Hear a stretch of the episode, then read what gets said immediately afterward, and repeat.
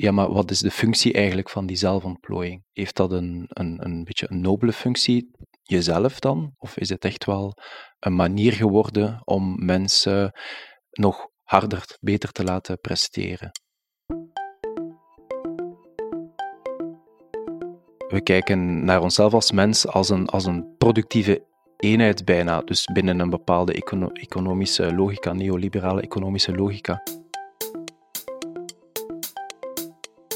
Depressie is in veel opzichten het omgekeerde van succesvolle zelfontplooiing.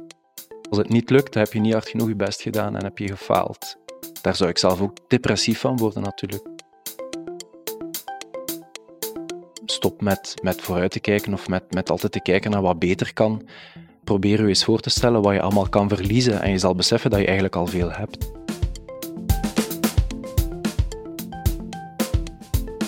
Dit is Vraag het aan, een podcast van EOS Wetenschap. Ik ben Lisbeth Gijssel en vandaag zoek ik een antwoord op de vraag: is zelfontplooiing wel gezond? Daarin heeft mijn gast, Thomas de Tombe, zich de afgelopen weken verdiept. Thomas is wetenschapsjournalist gespecialiseerd in geestelijke gezondheid en hij schreef voor EOS Psyche en Brein een artikel over dit onderwerp. Dag Thomas. Dag Lisbeth. Ja, eh, persoonlijke groei en zelfontplooiing, het lijkt wel iets dat wel heel bevredigend kan zijn, toch? Wat is eigenlijk het probleem met die persoonlijke groei dan, om dat na te streven? Ik denk op zich dat daar, uh, dat daar niet per se een probleem mee is. Het, het probleem, als je het een probleem zou kunnen noemen, is eerder, denk ik, um, dat het vooral of in toenemende mate een, een individueel project is geworden. Dus um, dat je zelf verantwoordelijk bent voor jouw zelfontplooiing en ook voor het succes daarvan, maar dus ook wel voor het, het falen. Als je, als je er niet in slaagt om dat jobdoel te halen of, of, of om, om die taal te leren, of ja, er zijn veel voorbeelden te geven, denk ik, dan komt de verantwoordelijkheid daarvoor ook wel bij jouzelf te liggen, terwijl dat, dat eigenlijk te eng is om daarnaar te kijken. Er zijn ook een aantal randvoorwaarden die vervuld moeten zijn om tot succesvolle zelfontplooiing te kunnen komen. Zoals niet in armoede leven, een, een diploma kunnen halen, in een goed huis wonen. Dus een aantal basisbehoeften moeten wel vervuld zijn voordat je eigenlijk aan zelfontplooiing kan toekomen. Dat is één punt van kritiek dat je zou kunnen hebben. Een tweede punt is, de vraag is, is het een doel op zich, die zelfontplooiing, of is het meer een manier geworden om je staande te houden in een, in een wereld die altijd maar veel eisender wordt? Zeker in de samenleving vandaag, echt prestatiesamenleving, zou je kunnen zeggen dat uh, zelfontplooiing, zoals bijvoorbeeld uh, mindfulness of stressreductie of um, een betere versie worden van jezelf, dat dat eigenlijk manieren zijn om beter te kunnen meedraaien ook in een eisende samenleving. En dat is wel iets dat in mijn onderzoek naar voren kwam, dat veel onderzoekers, auteurs daar wel vragen bij stelden van ja, maar wat is de functie eigenlijk van die zelfontplooiing? Heeft dat een, een, een beetje een nobele functie, jezelf dan, kort samengevat? Of, of is het echt wel een manier geworden om mensen nog harder, beter te laten presteren? Ja, de druk van de prestatiemaatschappij dan. En soms, ja, misschien doelen stellen is misschien niet zo slecht, maar ja, haalt die natuurlijk niet altijd. Hè. Zoeken we dan inderdaad door de manier waarop we zelfontplooiing definiëren, leggen we dan te veel de schuld bij onszelf als het niet lukt? Dat denk ik, dat denk ik wel. Dat is, dat is een beetje het grotere verhaal van, van zelfbeschikking, met als schaduwzijde zelf, verantwoordelijk zijn voor wat niet lukt, voor, voor jouw eigen succes of falen ik interviewde um, Sven Brinkman, dat is een, een Deens filosoof, en, en die sprak over een, een zelfontplooiingsimperatief in deze tijd. Dus die, die, en wat bedoelt hij daarmee? Bedoelt daarmee dat het, dat het bijna een verplichting wordt om aan die zelfontplooiing te doen. Als je het niet doet, sta je stil. En stilstaan is achteruitgang. En dan kan je morgen of overmorgen niet meer mee in, in de samenleving. Dus als het een plicht wordt en geen recht meer is, dan, dan, is, er, dan is er wel een probleem, denk ik. Dat is wel een kritische kanttekening die je kan maken. En die veel, vele auteurs die ik hoorde en las, um, zaten, zaten wel ook op die, op die lijn.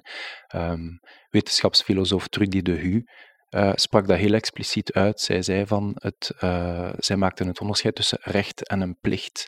Hetzelfde als, als, als Brinkman eigenlijk, dus eh, dat imperatief. Dus die, die plicht, daar zit wel een onderscheid in. De vraag van waar dient het toe en, en, en um, ben ik ver, plicht om het te doen? Uh, of, of, of is het echt een recht iets waar ik vrij voor kan kiezen? Ja, en, en je spreekt in jouw artikel dan ook over ehm, een verband met depressie. Mhm. Kan je daar dieper op ingaan? Ja, ehm, dat gaat opnieuw wel een stukje over die enorme druk om jezelf waar te maken. Dat er een, een, een soort van blijvende verwachting is om jezelf op een authentieke manier te, te realiseren. Ehm, vroeger werden mensen eigenlijk aangespoord om hun, om hun, passies te, te, tegen te gaan of, of, of tegen te houden. Vandaag um, moet je het omgekeerde doen, die passies zo, zo hard mogelijk mobiliseren en, en um, tot uiting brengen. Dat is een beetje de, de opdracht dat mensen vandaag hebben. Maar dat ligt natuurlijk wel een grote druk, want stel dat dat niet lukt, dat je er niet in slaagt om een bepaald diploma te halen of om iets te doen wat je, wat je wel wilt, um, maar dus niet lukt, dan komt die verantwoordelijkheid ook wel bij jouzelf te liggen. De, de mislukking daarvan is dan jouw eigen fout. Um, en dat laat veel mensen wel achter met een schuldgevoel ook. En Sven Brinkman die, die zei daar ook interessante dingen over. Die zei ja, um, vanuit dat schuldgevoel, uh, dus het is een beetje een filosofische verklaring van, van depressie, maar vanuit dat schuldgevoel gaan mensen bijna op zoek, niet bewust natuurlijk, maar naar een diagnose dat hen kan vrijpleiten van dat schuldgevoel.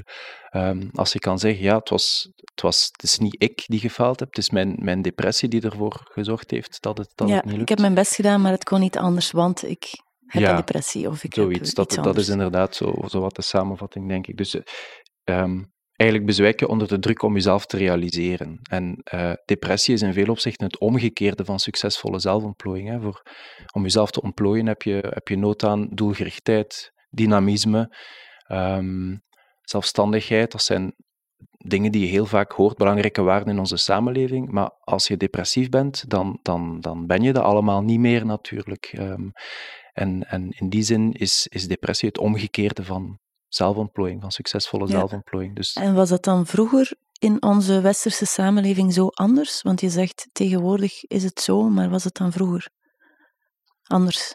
Was er niet zo'n nadruk op zelfontplooiing? Vroeger was de, de invulling minder individualistisch, denk ik. Eh, was het minder een eigen verantwoordelijkheid om te gaan uitzoeken van welk, welke, doel ik wil, welke doelen wil ik mij stellen, welke persoonlijke groei streef ik na.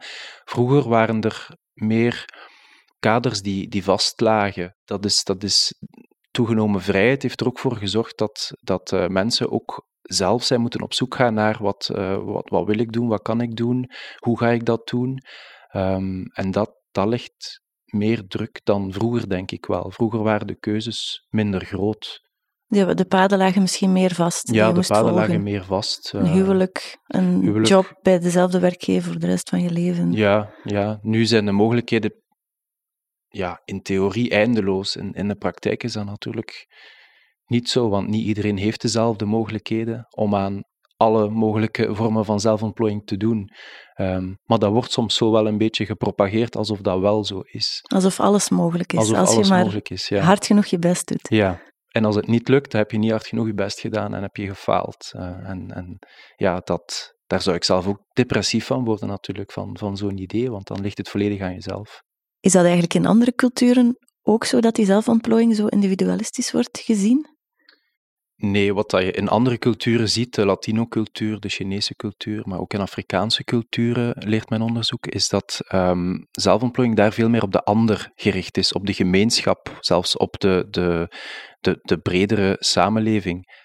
Dus mensen vertrekken daar minder vanuit eh, zichzelf, vanuit wat wil ik bereiken, maar zijn veel alerter en sensitiever voor ehm, wie, wie, is mijn, wie zijn de mensen die mij omringen, ehm, wat willen zij, welke rol kan ik daarin spelen. Je hebt zo een, een Zuid-Afrikaans gezegde, Ubuntu, wat wil zeggen van eh, ik ben omdat wij zijn. Dat vat het zo wel wat samen, denk ik, van je staat nooit geïsoleerd ten opzichte van jouw familie of gemeenschap. Dus als je op die manier naar jezelf, naar het zelf kijkt, dan krijgt zelfontplooiing ook automatisch een veel bredere invulling. Een invulling die meer gericht is ook op de anderen, op de gemeenschap. Maar als je heel veel gericht bent op de ander, op de gemeenschap, op je familie, kan je dan nog spreken van zelfontplooiing? Stel je je dan niet gewoon ten dienste van familie of gemeenschap? Dat, is- dat lijkt mij zo'n beetje een semantische discussie bijna van wat, wat is het zelf.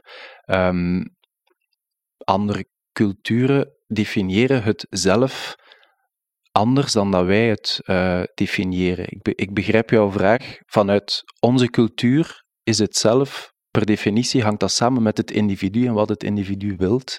Maar in andere culturen, bijvoorbeeld de Chinese cultuur, in stedelijk China toch, en daar bestaat het zelf eigenlijk niet los van de context. Dat, dat uit zich heel mooi in het feit dat daar uh, psychologie op, gericht op het individu en vertrekkende vanuit het individu bestaat er eigenlijk niet. Het enige wat je daar vindt is sociale psychologie. Dus hoe verhoud ik mijzelf tot de, de anderen? Dus dat, dat toont wel aan dat, uh, alvast in de Chinese cultuur, maar ook in veel andere culturen, dat dat zelf breder wordt ingevuld. Als je mensen daar zou vragen van wie ben jij zelf, gaan ze niet per se aan introspectie doen, maar gaan ze meer gaan antwoorden in de zin van ik maak deel uit van deze familie, dit, dit zijn de doelen van, van mijn gemeenschap. Je bent maar omdat je bent in een bepaalde groep of omgeving. En dat vertaalt zich per definitie ook in een andere zelfontplooiing.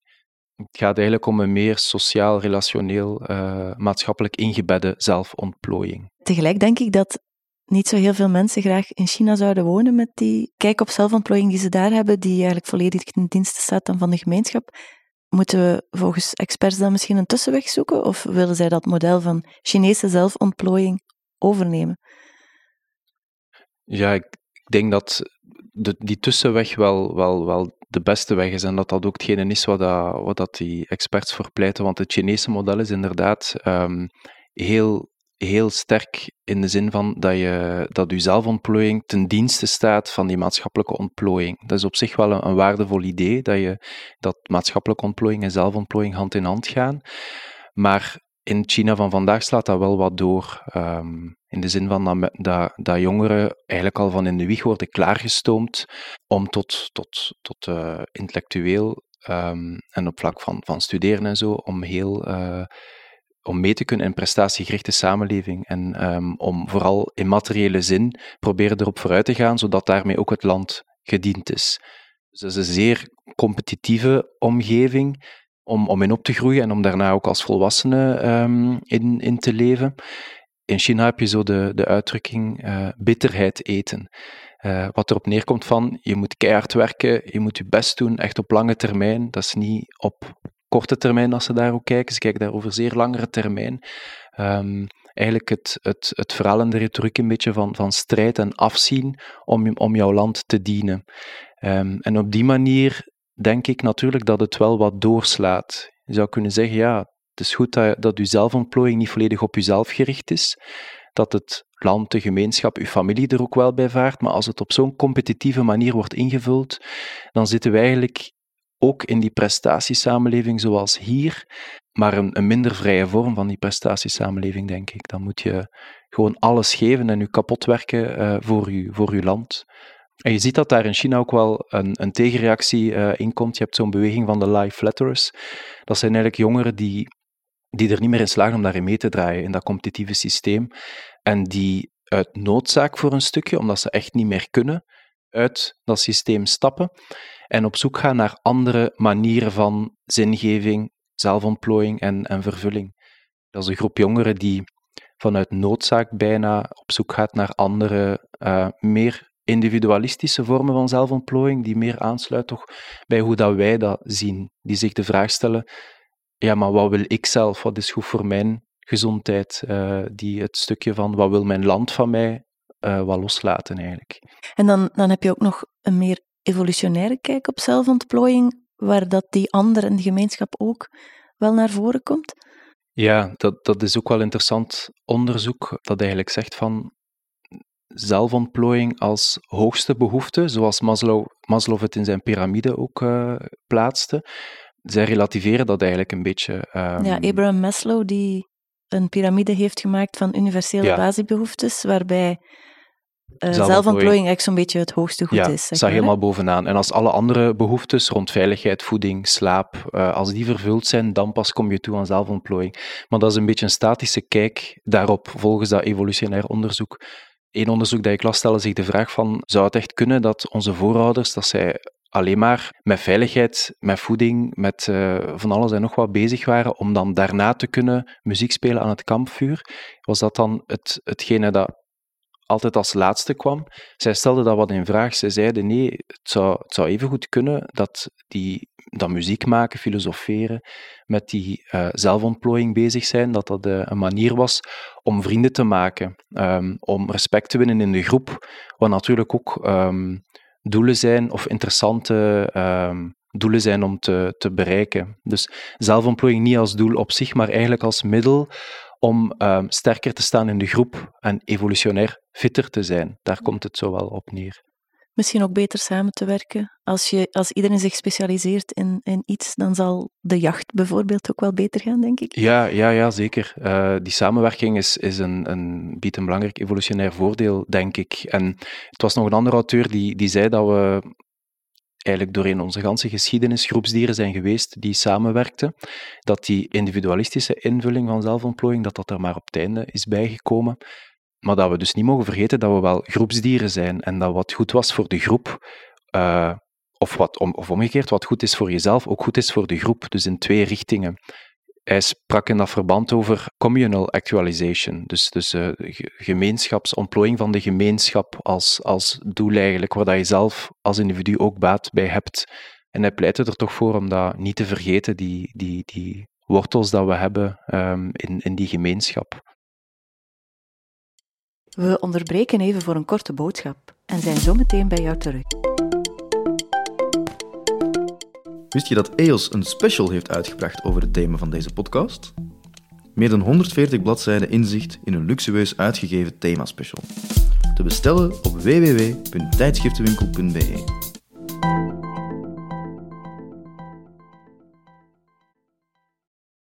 Waarom is die ander eigenlijk zo belangrijk voor onze zelfontplooiing? Ja, ik denk dat daar nog twee dingen over gezegd kunnen worden. Zelfontplooiing in de zin van bijvoorbeeld beslissen om, om ik zeg maar iets veganist te worden. Je zou kunnen zeggen, ja, ik, ik, heb, ik heb daar diep over nagedacht, uh, ik heb mij daarover ingelezen en ik, ik heb nu beslist om dat niet meer, om geen vlees meer te eten, geen melkproducten, dus om veganist uh, te worden. Maar stel dat jouw omgeving, jouw familie of jouw vrienden daar nogal kritisch op reageren, dan, dan denk ik dat je tot, uh, de vaststelling komt van, of dan is de vraag misschien eerder van, niet van, is dat de meest authentieke uitdrukking van mijzelf, kiezen voor veganisme, maar hoe rijm ik die overtuiging, die wens om dat te doen, met hoe de anderen daar naar kijken? Ja, kan ik al mijn vrienden vragen als ik bij hen ga eten of ze zeker voor mij veganistisch willen ja, koken? Ja, bijvoorbeeld. Dat is, dat, ja, dat is, je staat niet los van je context. Ik denk dat je, dat je volledig op jezelf wel tot bepaalde dingen kunt komen of bepaalde dingen beslissen, maar dat je dan daarna wel die reality check hebt vanuit je omgeving. Van, is dat wel realistisch in de context waarin ik leef? En hoeveel moeite vraagt mij dat om een bepaalde keuze vol te houden, bijvoorbeeld? Ik heb het zelf ook on, ondervonden als ik beslist had om vegetariër te, te worden. Dat, uh, ik was ervan overtuigd, dat was duidelijk. Ik, ik word vegetariër. Ik had mij daarover uh, ingelezen en dat was heel duidelijk voor mij dat ik dat moest doen.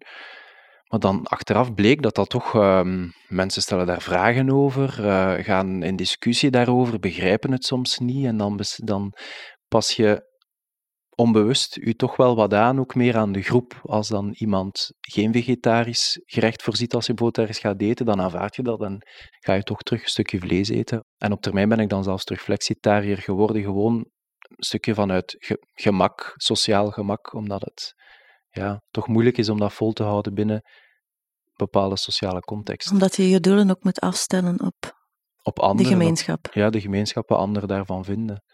En een tweede punt, denk ik, waarom zelfontplooiing echt niet, dat je dat niet teruggeworpen op jezelf kan, kan waarmaken, is dat je misschien wel een, een leraar nodig hebt. Dat is wat James Kennedy ook zei, een, een psycholoog die, die wat onderzoek heeft gedaan naar zelfontplooiing. Die zei, je gaat nooit zo hard uitgedaagd worden door jezelf als, als door iemand anders, als door een leraar. Dus zelfontplooiing in de zin van jezelf ontstijgen zal nooit lukken als je het enkel vanuit jezelf doet en gericht op jezelf. Dus je hebt iemand anders nodig om dieper getriggerd en uitgedaagd te worden en ook tot diepere inzichten te komen. Iemand anders zal jouw potentieel beter zien dan jezelf? Ja, ja. Iemand anders kijkt ook van op meer afstand naar jouzelf. Hè? Als je alleen maar zelf naar jezelf kan kijken, dat is nogal een beperkte blik ook. Hè?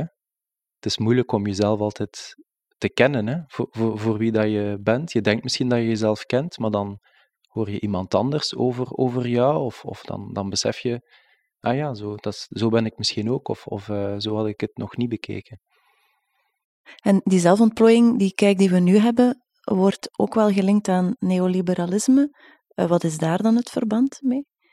Neoliberalisme, hoe dat het bestaat als een sociaal-economisch, maar ook als een, een, culturele ideologie, leidt tot, tot een, een specifieke vorm van zelfontplooiing neoliberalisme staat voor een autonoom, zelfstandig individu, waarbij dat je ook groei, persoonlijke groei nastreeft en waarbij dat je eigenlijk een soort van uh, mini-onderneming bent op jezelf. Dat je zelf een soort van merk wordt in de wereld, waarbij dat je jezelf moet verkopen.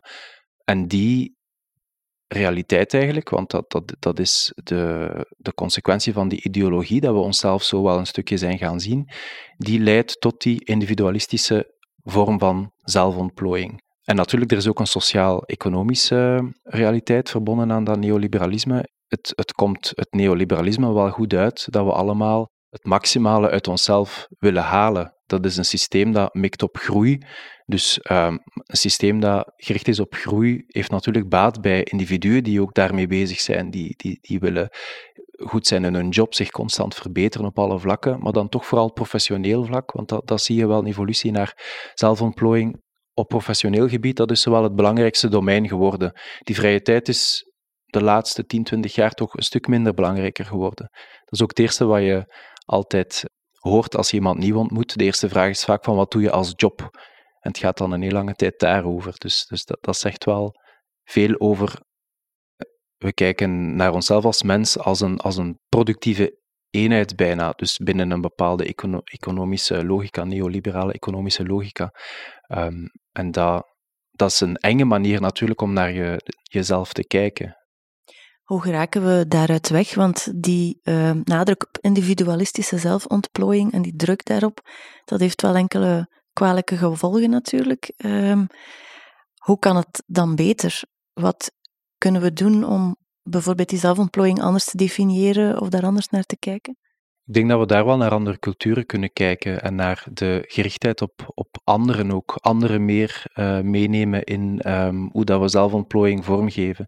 De Latino-cultuur is daar een heel mooi voorbeeld in. De ultieme graadmeter voor zelfontplooiing binnen Latino-cultuur is hoe kwaliteitsvol uw relatie met familieleden, met anderen zijn.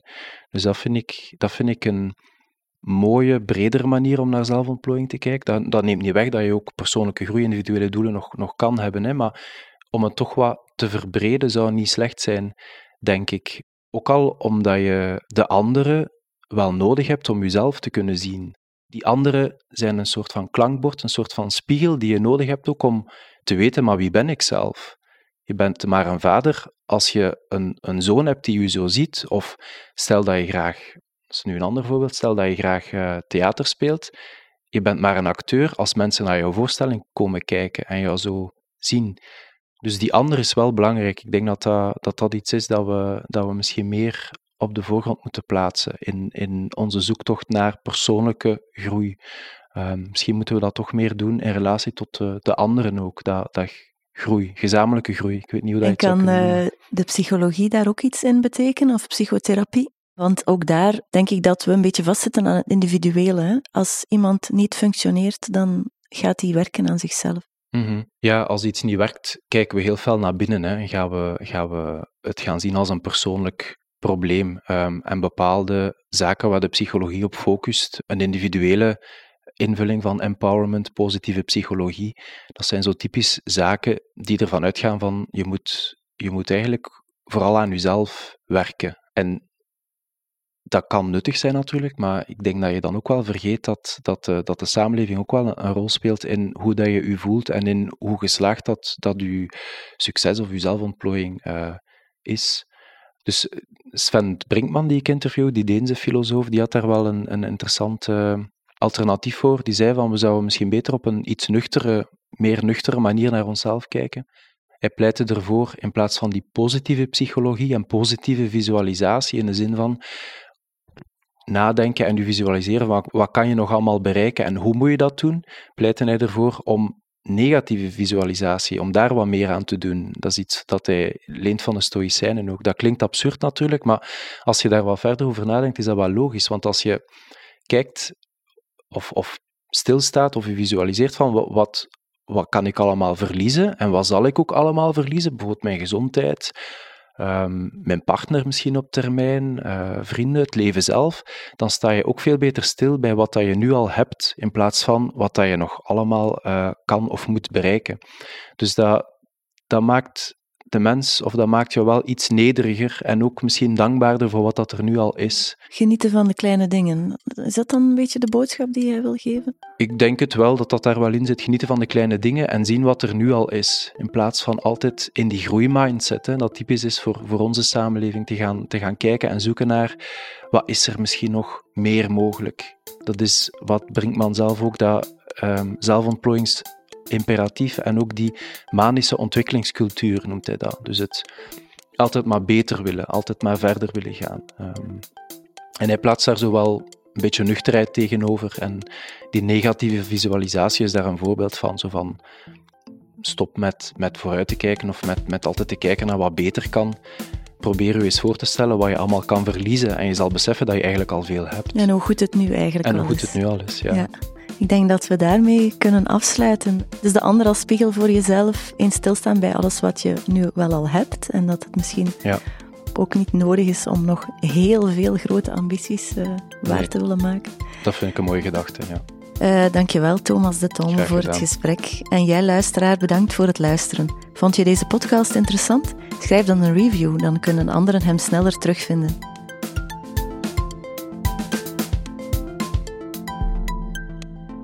Dit was Vraag het aan, een podcast van EOS Wetenschap. Geen enkele aflevering missen? Abonneer je dan op het kanaal Vraag het aan of schrijf je in voor de gratis nieuwsbrief op www.eoswetenschap.eu.